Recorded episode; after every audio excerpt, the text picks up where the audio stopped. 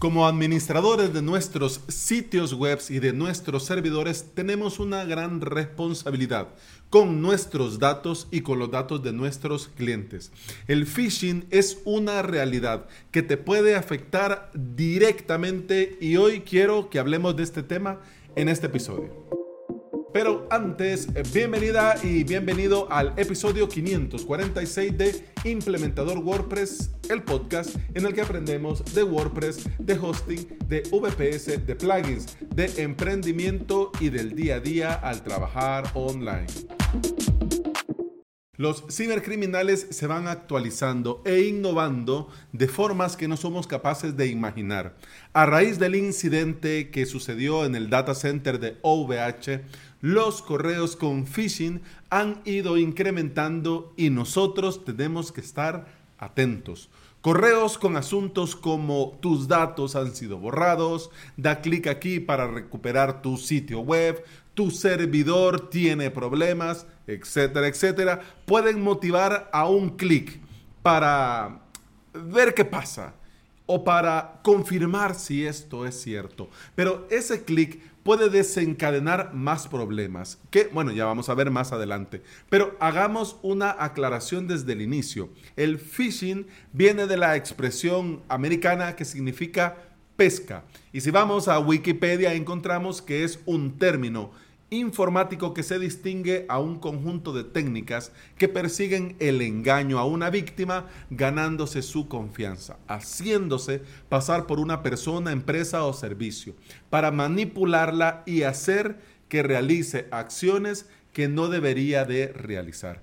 Estos cibercriminales, como te digo, salen de pesca para ver si alguien cae. ¿Qué quieren? ¿Qué buscan? Hombre, por supuesto, tus datos, tu información, confirmar si la dirección de mail funciona y en algunos casos ir testeando el terreno y el usuario para ver si es propenso a caer en más estafas. No sé si vos estás enterado, pero hay un mercado negro en esto que le llaman la dark web, donde los datos tienen valor, pero no valor ya, valor en dinero, en bitcoins, en dólares, ¿ya? Pero no solo van tras tus datos, también quieren sacar accesos para revenderlos, para explotarlos a su beneficio o también para extorsionarte si quieres que te devuelvan el control de tu cuenta. ¿Qué puedes hacer? ¿Qué podemos hacer? Lo primero sería usar el sentido común, que dicen por ahí que es el menos común de los sentidos. Debemos de estar alertas, atentos y ver lo sospechoso para no caer ahí. Por ejemplo, no caer ante lo urgente, abonar ya, pagar inmediatamente, transferencia urgente, tu dominio será eliminado, tu servidor será eliminado, tus datos van a ser eliminados. No, no caer ante lo urgente. Detener, pensar, calmate y no des clic. No des clic en enlaces y por supuesto, no te descargues documentos. Si te llega un correo de VH, no le des clic al correo. Vas a tu cuenta y verificas si algo sucede. De lo contrario, mira, seguís con tu vida feliz, ¿ya? Incluso yo te recomendaría no actuar por impulso. Si ves algo raro, pensá, comentalo con algún colega o busca opinión de un profesional antes de tomar acción.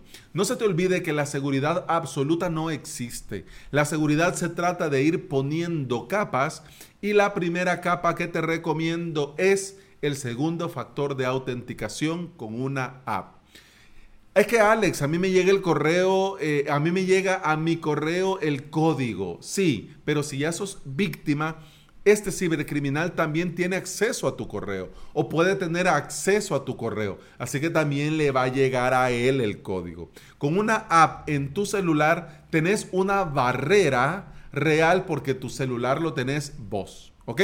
El segundo factor de autenticación donde yo te lo recomendaría, hombre, en tu proveedor de VPS de entrada.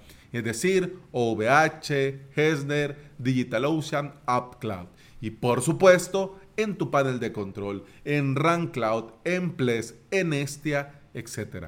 Además, Por supuesto, te recomiendo utilizar contraseñas seguras y mantener siempre tus software actualizado. Una idea muy buena que yo te recomiendo si tenés duda con un enlace es ir a virustotal.com y poner la URL ahí y que esta herramienta te analice y te diga si aquí hay problemas o no. Y como te he dicho antes, siempre estar alerta y usar el sentido común.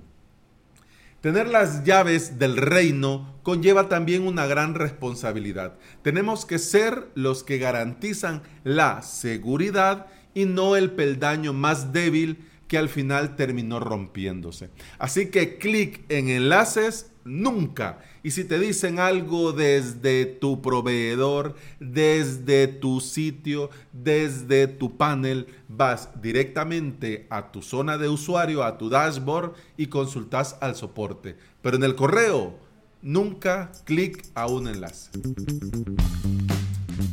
Y bueno, eso ha sido todo por hoy. Muchas gracias por estar aquí. Muchas gracias por escuchar. Te recuerdo que podías escuchar más de este podcast en todas las aplicaciones de podcasting. Por supuesto, Apple Podcast, Google Podcast, iBox y Spotify. Y si andas por estos lugares y me regalas una valoración positiva, un me gusta, un like, un corazoncito verde, yo te voy a estar eternamente agradecido. ¿Por qué?